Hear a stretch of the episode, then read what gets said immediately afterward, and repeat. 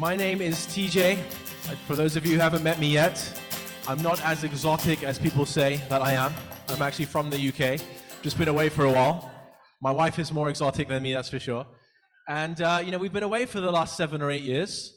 And uh, I've come back with uh, a whole clan now with kids. And got two kids, Ollie and Esme. Ollie's three and a half, Esme is one and a half. We were actually here in December 2021. That was the last time we were here. And Esme was just a newborn. She was, you know, days, uh, you know, into this world. And so now she's coming back. She's a little toddler. She's full of energy. And um, great to have my parents here as well. Uh, my parents have come along today. Excited to have them here. Um, so it's just, you know, it's just great to be back and uh, with uh, Thames Valley again. And uh, what a time to be coming back to the UK to visit. Um, of course, it's been a very English time to be back with the with the coronation. I've been having some coronation cupcakes, which has been nice.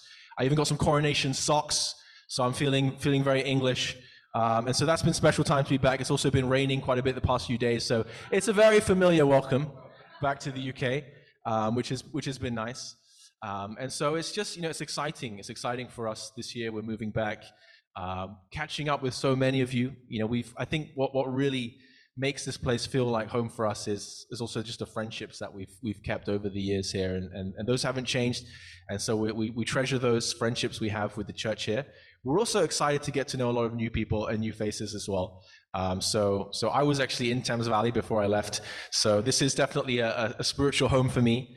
Um, so many, you know, what I call uncles and aunties here as well that I look up to in the faith. Um, and so we've been living in Indonesia for the past seven years, and uh, we've been working with the church there. We've been building a young professionals, young adults uh, community in English. So it's it's a new thing for the church there. We didn't have like an English speaking group. And so we, we helped to start an English speaking community for a lot of the young people that were coming back to Indonesia who studied overseas and they actually see English as their first language. So, so we kind of catered to that need. And I think God has really blessed that and, and the, the, the, the community has grown now. And so we're excited to be able to just share for you guys today. And I was thinking, okay, what could we share? And I'd come up with this, this topic of, of knowing God. And I had this, this title pre- uh, prepared and the sermon prepared mentally. Then I went to my wife, who is the editor in chief, and I submitted for approval. And she said, no, no, no, let's do something different. Let's talk about something that reflects our journey and our life and faith as well. And so we, we went back to the drawing board and, and we've come up with a new, new thing to share in the last couple of days, uh, whilst balancing two kids and, and, and traveling. Um, but, you know, I wanted to talk about living a life of no reserve and no regret. And I'll explain where that, that comes from. But essentially, what I want to talk about is that knowing God, knowing Him, knowing Jesus, actually is what allows you to live a life to the full. A life where you can, you can say, I have no regrets. I left nothing on the table. If we really know Jesus in the way that He wants to be known, in the way that the Bible talks about knowing Him, then actually we get this opportunity to live a life to the full, regardless of whether life is can seem very mundane or very routine, or whether life can be just crazy with work. I think we get the opportunity, knowing Jesus in our life, to live a life to the full. So I want to talk a little bit about that today.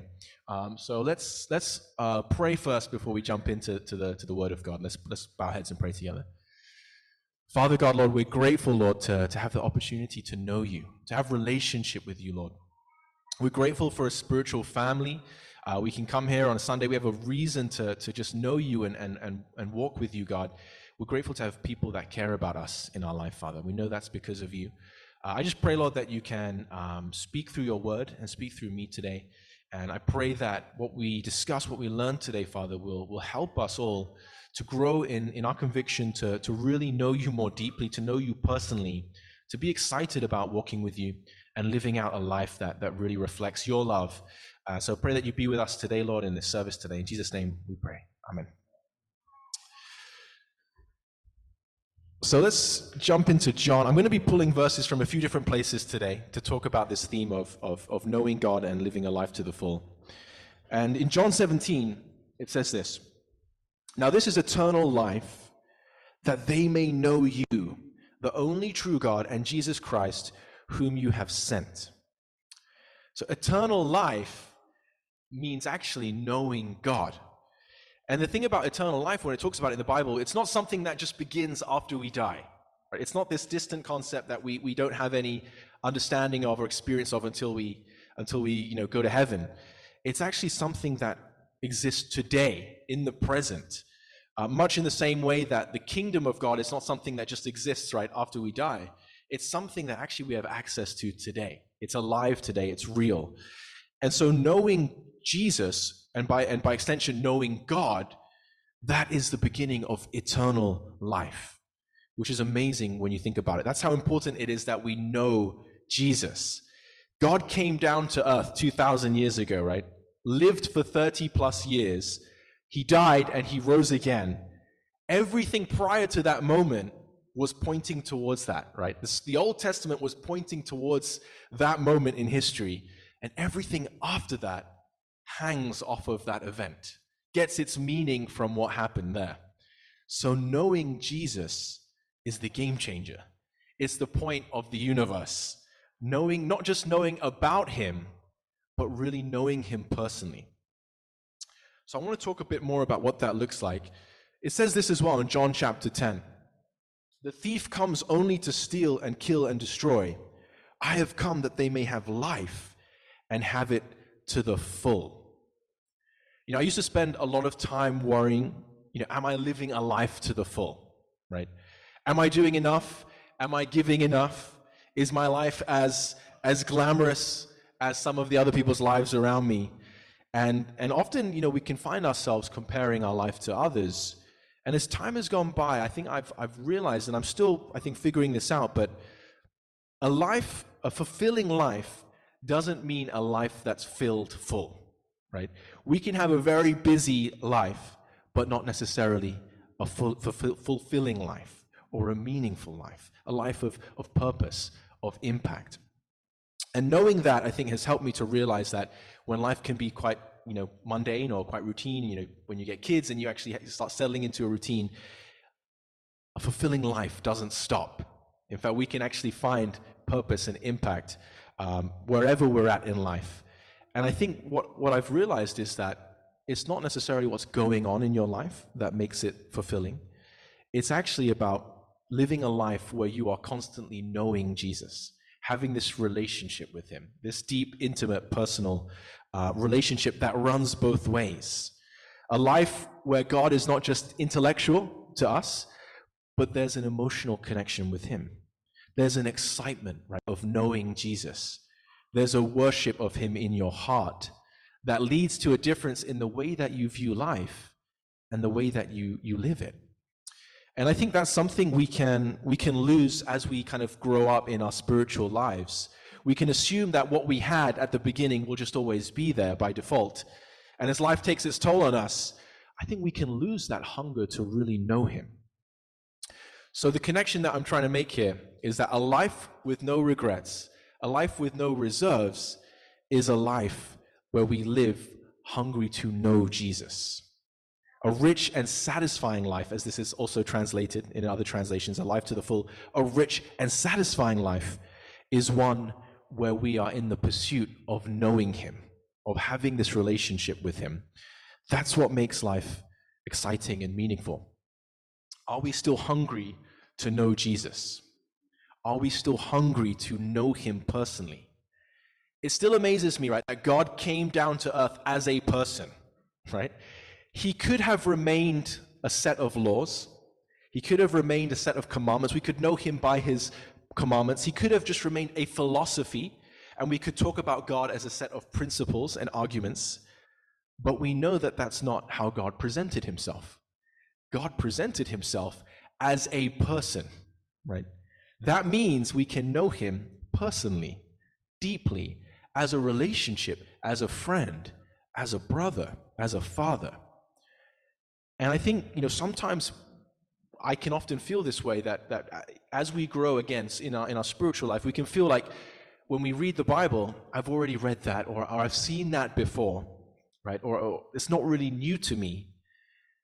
And we can lose that sense of excitement of what it means to really know the person of Jesus. In a sense, we can reduce God to a, a window of time in the day where we read text and when it's not new to us, when the information is already kind of become known, it loses its excitement. And we forget that God actually is alive. He was a person. He is alive. He's a relationship to us. Yes, Jesus is the Word of God. He was the Word made flesh. He was someone that we can know and have the excitement of a journey of knowing Him more deeply.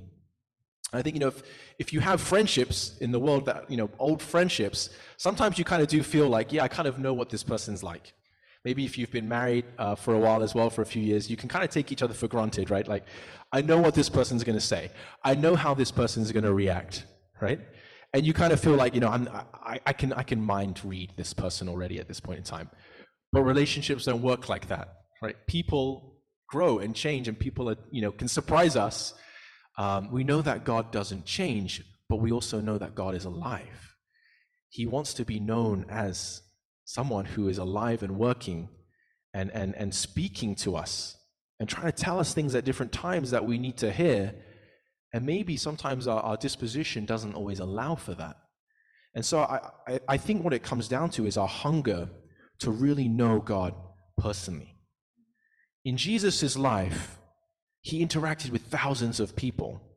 How many of them really had the hunger to know him personally? We know in the book of Acts that there were only around 120 disciples before the, the Pentecost. I'm not saying that that was all of the disciples that, that were, were there, but Jesus interacted with thousands of people. It's also interesting to me, you know, that scripture, there's a scripture in Matthew 7 where Jesus addresses people that call him Lord and do all these amazing things in his name. But he responds and he says, Get away from me, you evildoers. I never knew you. I never knew you. Not you never knew me, I never knew you. Which tells us that Jesus really wanted to know them, but also perhaps they didn't really want to be known by him. It's amazing to me that, that, that God actually wants to know us deeply. Even though intellectually or informationally, he knows everything about us already. But there's a desire on God's part to know us deeply, to know our hearts. Sometimes we don't want to be known, right? I know that there's been relationships in my life where I don't really want to be fully known by this person. Maybe in the working world when I was working in finance, I don't really want to be truly known by everyone. It's just easier if we can keep this professional or transactional. I share with you what you need to know, and it's a need to know basis, right? But Jesus really wants to know everything that's within us, and we have to invite that. Right? The only way you can really allow someone to know you is if you invite that person to know you. It's impossible to get to know someone who doesn't want to be known. You may think you know them, but if they're holding back from you, you'll never really know that person, right? It's incredible to me that that's the kind of relationship that, that God wants with us. And so, for me, I think when I get to the end of, of, of my journey, and when, when we finish the race, right, I want to really know that I let God know me. I was hungry to know God. And I gave my best to Him, to my family, and to the communities that I've been a part of. You know, I think that's that's probably what we all want, right? In, in our spiritual life, there's not much more we can hope for than to to, to know God deeply, to, to be known by Him, and to have given the best to the, the people that that we love and that love us, and those in our communities. So here's three um, principles, if you like, that I wanted to talk about that I think help us on this journey of, of knowing Him and living a life of, of no regrets and no reserves. The first is we need to learn to count our days, right? And when I think of someone that lived a life of no regret, I think of Paul. I think of Paul as a great example. You know, he was in prison writing a lot of what we have as the New Testament. And can you imagine just being locked up for being a great Christian? For being a great follower of Jesus, just being locked up in prison for that. But what's interesting is, does he regret it? Is there any point when we read his writings where he says, you know, I wish I hadn't been so bold. I wish I hadn't shared my faith so much. I wish I'd held back a little bit more over here. Maybe I wouldn't be sitting in prison if I just kept my mouth shut a little bit more, right? He doesn't say that. He gave everything he had and he never looked back because he loved God and he had overflowing gratitude for God's work in his own life. In his, in his own life.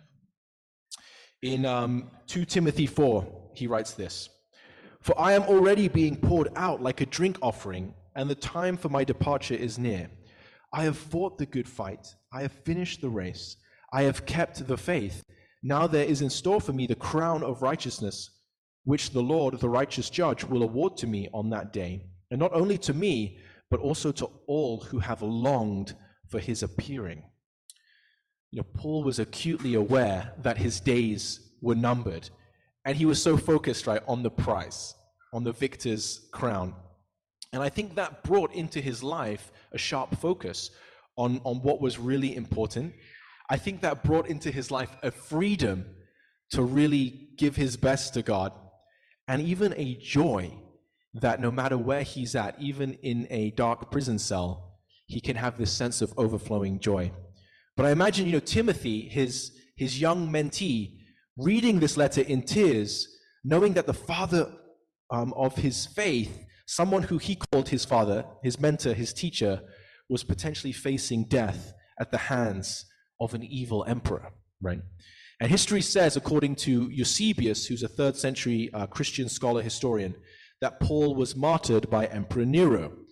Nero, if we know a little bit about him, was described as someone who is incredibly corrupt, a tyrant, evil, narcissistic, and of course, thankfully, we have no world leaders like that anymore. Amen. Right? History even records that he killed his own mother. His own mother. Not his mother in law, right? I mean, I'm kidding. I'm kidding. I have an amazing mother in law. He killed his own mother.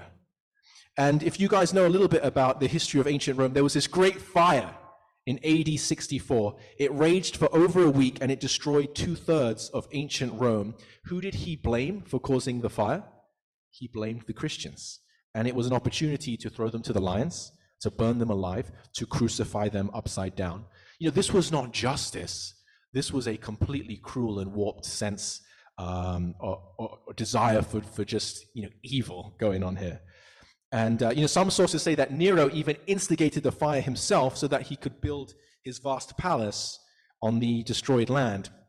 And he built um, the Domus Aurea, the golden house.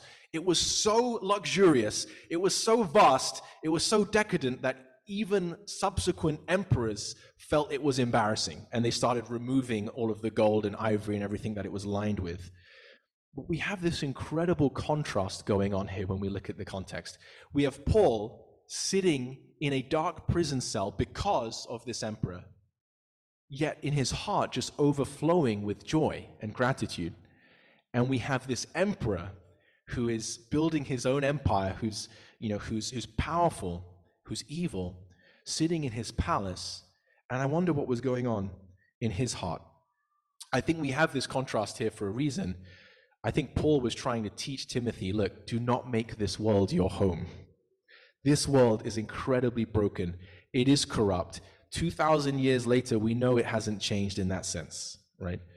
And it's so hard to see the world that way because, on the one hand, we're trying to improve our lives and we're trying to enjoy and, and make our lives as comfortable as possible. But we have to go back to this truth that Paul is trying to teach Timothy. And if you read the subsequent chapters after this, he's trying to show Timothy there's going to be dark times ahead, right? And, and, and we have to remember that, that um, the greatest joy here in this contrast is not found inside the gold and ivory palace. It's found inside the heart of someone sitting inside a prison cell talking about how amazing God is and what he's doing and preparing Timothy for that. Someone who lived a life of no reserve, no regret was a man called William Whiting, William Whiting Borden. Uh, lived um, in the 1880s uh, slash early 1900s. Born to a prominent and wealthy Chicago family, they were from silver mining money. Um, he was lucky enough to travel the world. He was an early gap year person before gap years were a thing. So he went on a gap year before gap years were cool. I went on a gap year, but they were already cool at that time. He was an early gap year person. And he went traveling around the world and he started going to a church in London and he heard the gospel and he decided to dedicate his life for Christ. Very smart guy, went to Yale University and he started um, prayer groups in the university. And it was said that 1,000 of the 1,300 students at Yale were attending his prayer groups weekly. That's how much impact he had. He was doing like a homeless charity and he was going out and feeding the homeless daily in New Haven. And one well traveled English visitor said when he was asked what had most impressed him about America, He replied, The sight of that young millionaire kneeling with his arm around a bum in the Yale Hope mission, to quote him. Upon graduation from Yale, Borden turned down some high paying job offers. His intention was to become a missionary to the Uyghur Muslims in northwestern China, but he decided to first study Islam and Arabic in Cairo, boarding with a Syrian family there so that he would hear Arabic spoken as much as possible. He also spent time distributing on the streets Christian sermons written in a Quranic style. In March 1913, he contracted cerebral meningitis and died a few weeks later. He was 25. His mother had actually just arrived from America to vacation with him in the mountains of Lebanon, and she was present for his simple funeral. When the news of his death was cabled back to the US, the story was carried by nearly every American newspaper. One of the headlines wrote, A wave of sorrow went around the world today. Borden not only gave away his wealth, but himself in a way so joyous and natural that it seemed a privilege rather than a sacrifice. He bequeathed $800,000 to the China Inland Mission and other Christian agencies. Um, there's a memorial hospital in Lanzhou, China, in his memory. Following his death, his mother found his Bible, and inside it were the words, No reserve, and a date suggesting it had been written shortly after he renounced his fortune in favor of missions. Later, he was said to have written No retreat after his father supposedly told him that he would never hold a position in the family business. Finally, shortly before he died in Egypt, he is supposed to have added the phrase, no regrets. No reserve, no retreat, no regrets. On his grave were inscribed words suggested by Charles Erdman apart from faith in Christ, there is no explanation of such a life. You know, what an incredible legacy. He died before he even got a chance to do what he hoped to do, right? But here's someone who held back nothing from God. I believe he knew that his time was numbered, his, his days were numbered. I believe he was aware of his mortality. The book of Psalms says this Teach us to number our days that we may gain a heart of wisdom. When we think we're going to live forever, we take things for granted. We take the people that are close to us for granted, friends and families. We also take opportunities in our life for granted, opportunities to say things that, that maybe we wish we had said, you know. We think they'll be there. It's okay. There's always another time for this. We need wisdom. Why? To prioritize our life, to know what's really important, to know who is really important. Teach us to number our days that we may gain a heart of wisdom. The second, um, sorry, I've been lying behind it. The second point here is um, count your blessings. Count your blessings. Philippians 1 3 to 4 says, I thank my God every time I remember you. In all my prayers for all of you, I always pray with joy because of your partnership in the gospel from the first day until now. I love how Paul begins his letters with gratitude, with thanksgiving. Did he have hard times? Absolutely. If you know the life of Paul, he went through some incredibly difficult things. Even in this letter, we know that, well, he's in prison. We know that he does share a lot of the struggles he's having. There were people that were ashamed of him because he was in prison. They thought, you know, how could this guy be an apostle of Jesus Christ if he's now in prison? There were people that did him a great deal of harm, like this guy called Alexander the metalworker. I don't know who it is, but he was not a nice guy, apparently. But does he start with that? Does he start his prayer with the problem? He doesn't. He starts with gratitude. He starts with God. He starts with the people of God. How about 2 Timothy 1? I thank God, whom I serve, as my ancestors did, with a clear conscience. As night and day I constantly remember you in my prayers, recalling your tears. I long to see you so that I may be filled with joy. I'm reminded of your sincere faith, which first lived in your grandmother Lois and your mother Eunice, and I am persuaded now lives in you also. You know, I wonder when we start our prayers, how often do we start with just thanksgiving, with remembering God's blessings in our life, with remembering the people that have enriched our lives so much? You know, so often we are obsessed with our problems, right? I know that I can be that way, just obsessed with things that are not going well in my life and my prayer life can become focused on actually the problems. And I'm just looking at problems. And we get so focused on that that we actually forget the God who is in control, who actually knows the way out from these issues. And, and I think, you know, if I could just focus more on God first and less on the problem, maybe some of those problems, not all of them maybe, but maybe some of the way I feel about those problems might change drastically. You know, we, we, we sometimes go to God later, we don't go to God first. And I look at Paul's prayer life and I see that there was so much he could be complaining about. There was so much that was not going to plan in his life. But yet he was still so grateful. He was still so thankful. He was still so joyous about his relationship with God and about the people that were in his life. How often do we go to God first in our prayer life? And just put the problems aside for the time being and just focus on the one who gives us love and comfort and healing and peace and joy. And revisit the problems once we've actually gone to Jesus first, you know? I think that's something that I've just been trying to learn to do in my own prayer life. Sometimes just being silent and then just trying to think of what I'm grateful for and who God is to me. Again, I, I like this, this passage in Philippians 4 here.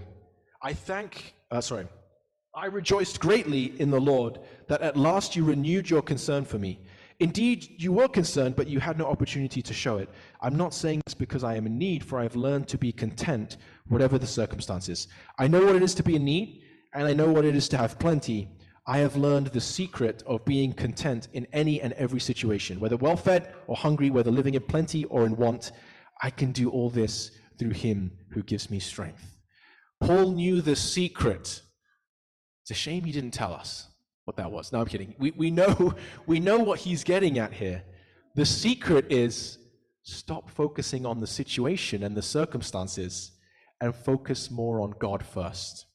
Because when you are right with God, when you are experiencing Him, when you are actually overflowing with the, the, the, joy and the peace that comes from Him, actually contentment will come from there. It's not going to come by you looking at your circumstances and, and trying to focus on those. And I'm just going to be grateful for what I have. I'm just going to focus on what I have. So often it doesn't work. We have to go to God and look at Him and see who is He to me? How do I, how has my life changed since I've really known Him? What am I grateful for right now because I know Him? right? And that actually is what allows us, I think, to be content. So often we are comparing ourselves to others, right? And comparison is the thief of joy. When we compare our lives to others, it's, it's just never ending, right? I'd much rather compare my life with who I was six months ago or six years ago than compare my life with someone completely different to me. That's not comparing apples to apples, is it? You know, that person's life is different to my person's life. But my journey with God, I can look back and see where I'm at today. And that can be quite fruitful. Can we be content with knowing Him? Can we be content with, with what He's, what knowing Him has led us to have in Him? Can we count our blessings? Finally, can we count the cost? We need to learn to count the cost too. Once we've counted our days and counted our blessings, we need to learn to count the cost. And Paul does that with Timothy in uh, 2 Timothy 4 over here. In the presence of God and of Christ Jesus, who will judge the living and the dead, and in view of his appearing and his kingdom, I give you this charge preach the word, be prepared in season and out of season, correct, rebuke, and encourage with great patience and careful instruction. For the time will come when people will not put up with sound doctrine. Instead, to suit their own desires, they will gather around them a number of teachers to say what their itching ears want to hear. They will turn their ears away from the truth and turn aside to myths. But you, keep your head in all situations, endure hardship, do the work of an evangelist, discharge all the duties of your ministry. Paul was preparing Timothy for what a life is like following Jesus. He didn't say it was going to be easy or that it was going to be comfortable.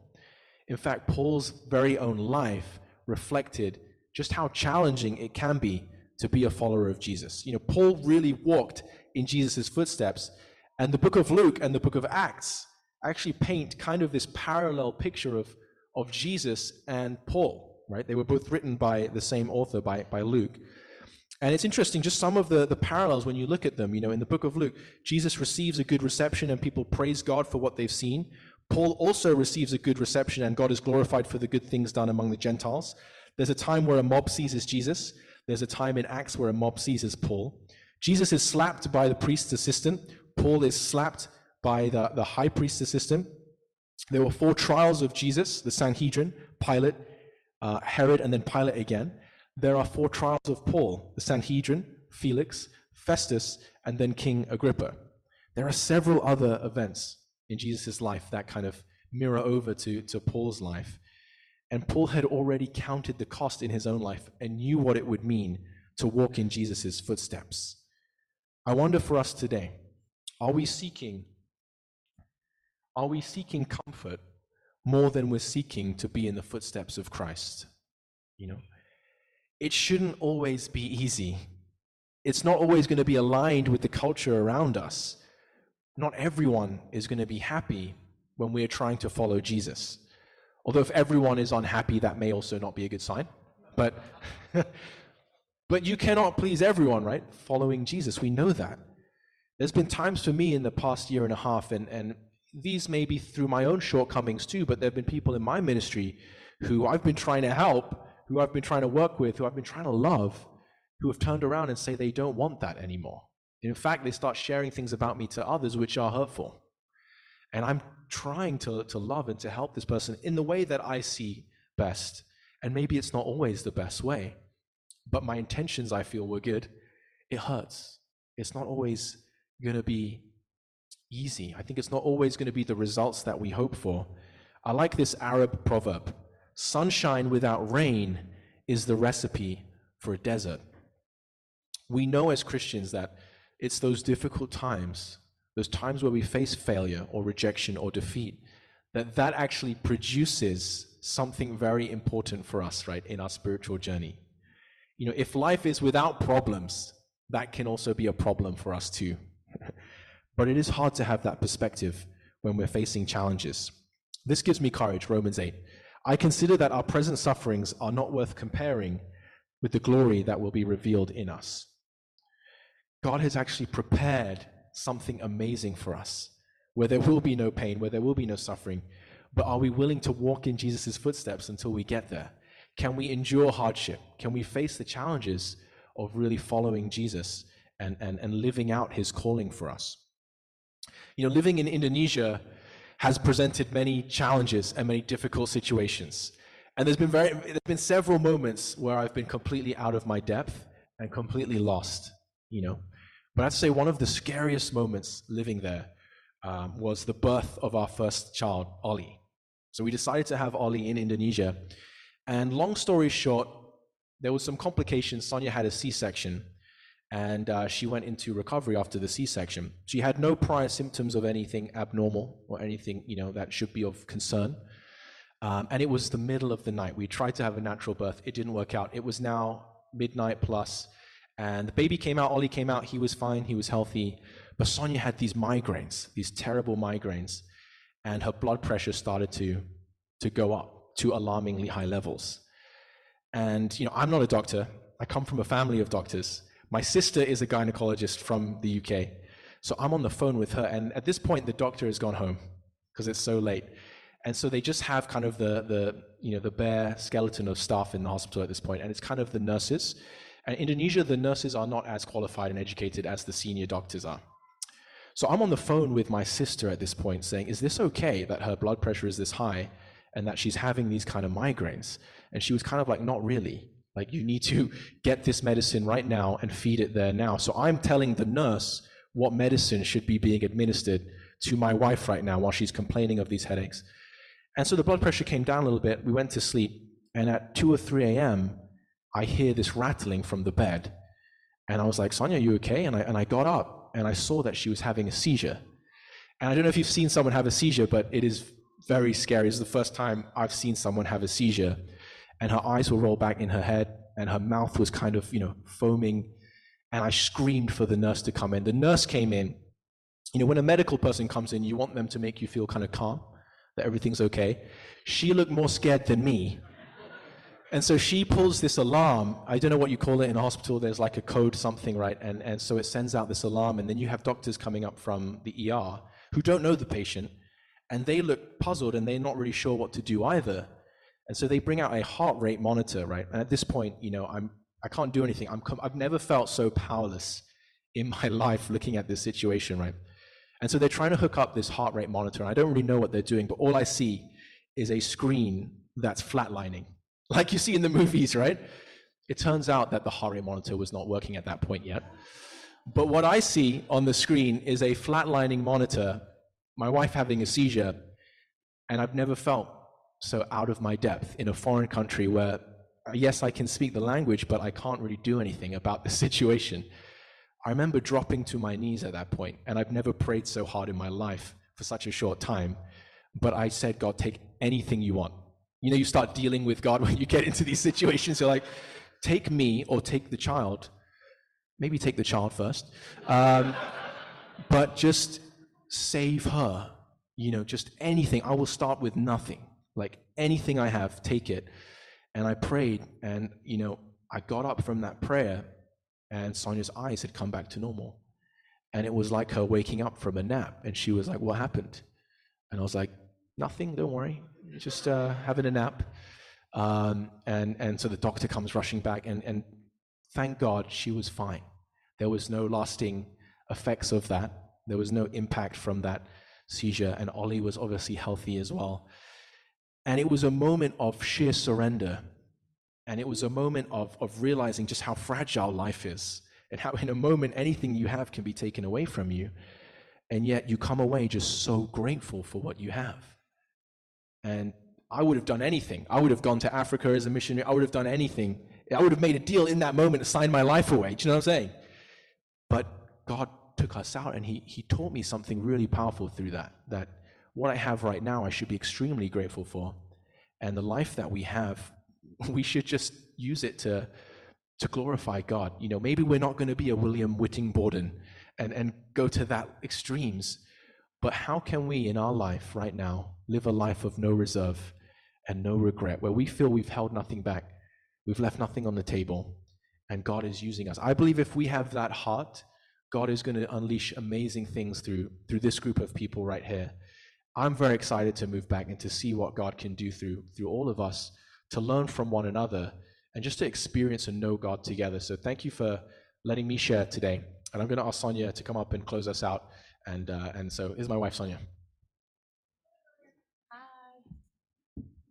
Thanks for letting um, me share. I think um, just wanted to share.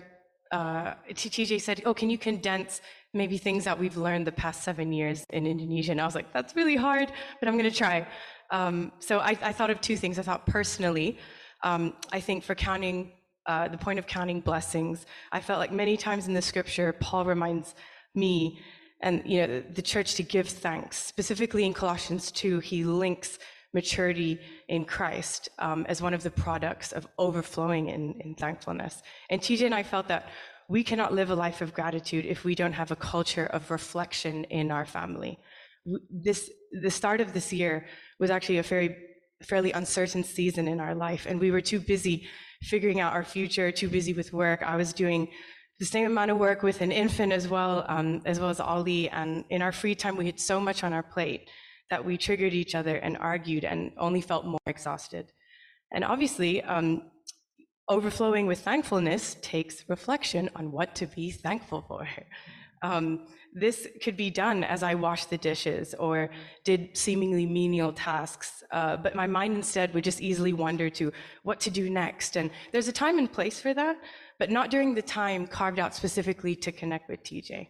And so we appreciate our mentors that talked us through these stressful times and reminded us to prioritize reflection. So when I think of life to the full and counting my blessings, I really think of, of us and our having that that oh, that gratitude being purposeful about that in our relationship i appreciate the sisters for calling me 10 15 minutes uh, every week just to to catch up and to pray together um, and moving here, just the process, I felt like, you know what, one thing we don't want to compromise on is our times with God and our times with each other. And circumstances can change, but like what TJ said, when we focus on God, we can learn to be more united, mindful, and content. With the church, this was something we learned as we um, personally in our ministry, as it grew and as it blossomed. But uh, within the ministry, learning as we, we led these people, God gave us a chance to lead them. This is what, um, this is our little group seven years ago. And by God's grace, this is them now, uh, our family back home. Uh, with the church, I think, I w- like I said, like what on earth could you say after seven years and trying to condense it in two minutes? But I just learned that a life of no regret means to love unconditionally, essentially, how to be a Christ like friend. I thought I was a loving person. And then I was asked to lead a ministry of opinionated young people like me. Uh, I had much to learn about friendship. And honestly, the journey that God took us on with this ministry was amazing. But with them, we have never stopped uh, like seeing the need to learn how to love. And I think God has is continually teaching us that. So many people with so many backgrounds, there was never a formula to help someone that came to us to ask for help, never a formula to to um, essentially help them to get from point A to point B, right? Everyone was so special. But we use that opportunity to learn from our mentors around us about how to help couples that were facing, uh, like, that were in a state of wanting to get a divorce be reconciled, or seeing people that were struggling in deep addiction uh, come out of that and really see Jesus in their life. We wanted to learn from them and really um, implement that in this community. And so I think honestly, what we saw was true Christ like friendship built bonds of, of honest love in, in, world, in a world and place with young professionals that is often so lonely and so deprived of love. So honestly, just the past seven years, I learned to love unconditionally. Um, isn't that what Jesus called his disciples, friends, the end of his life? You know, and isn't that how the world will know that we're his followers? Is to love uh, friendship and seeing the truth come to life. So for the sake of time, I wanted to share a story, but just want to be mindful of that. But that's what, for me, I learned in my personal life with TJ and then with our ministry. Thanks, Let's close in a prayer. Let's close up. Father God, we're just grateful, Lord, that we have the opportunity to live a life where we can look back and, and even though we have probably made so many mistakes, we can live a life with no regret we can live a life knowing that we gave our best to you, Father. We gave our heart to you, Lord. And um, in the end of the day, Father, it's just about being one with you, that going through life with you, having a relationship where we really know you, God. And I just pray, Lord, that that, that can, can overflow to, to gratitude, to love for others, to, to, to the way that Paul really set the example, Father, that had this overflowing joy even in the midst of, of extremely difficult situations, Lord. I don't know what we're going through right now today uh, around this room. I'm not sure what struggles we're facing. I pray, Lord, that we can look to you. I pray that we can find you as the source of, of comfort and joy and peace and work with you, Lord, to, to find the solutions to, to whatever situations we're in, Father. Thank you for this family. Thank you for today. We can worship you. We can learn together. Pray this in Jesus' name. Amen.